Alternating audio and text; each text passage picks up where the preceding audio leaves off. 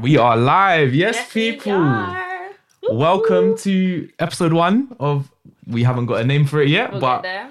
I'm your host, BTV Max. Alongside me, we got the Priscilla. wonderful Priscilla. How you doing, Priscilla? You alright? I'm alive.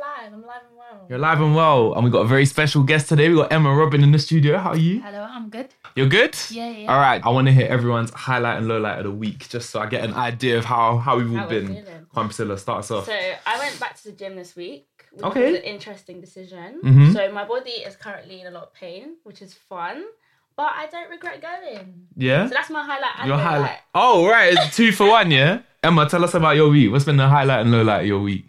Uh, I think finalizing my new single. Ooh. That's a highlight, right? Yeah, that's Um, low light. Uh, we don't call it low light. We call it lesson. No. Mm, Less. yeah, Ooh, so- So, already. um, I don't know. I don't. I don't think there was something that particularly like.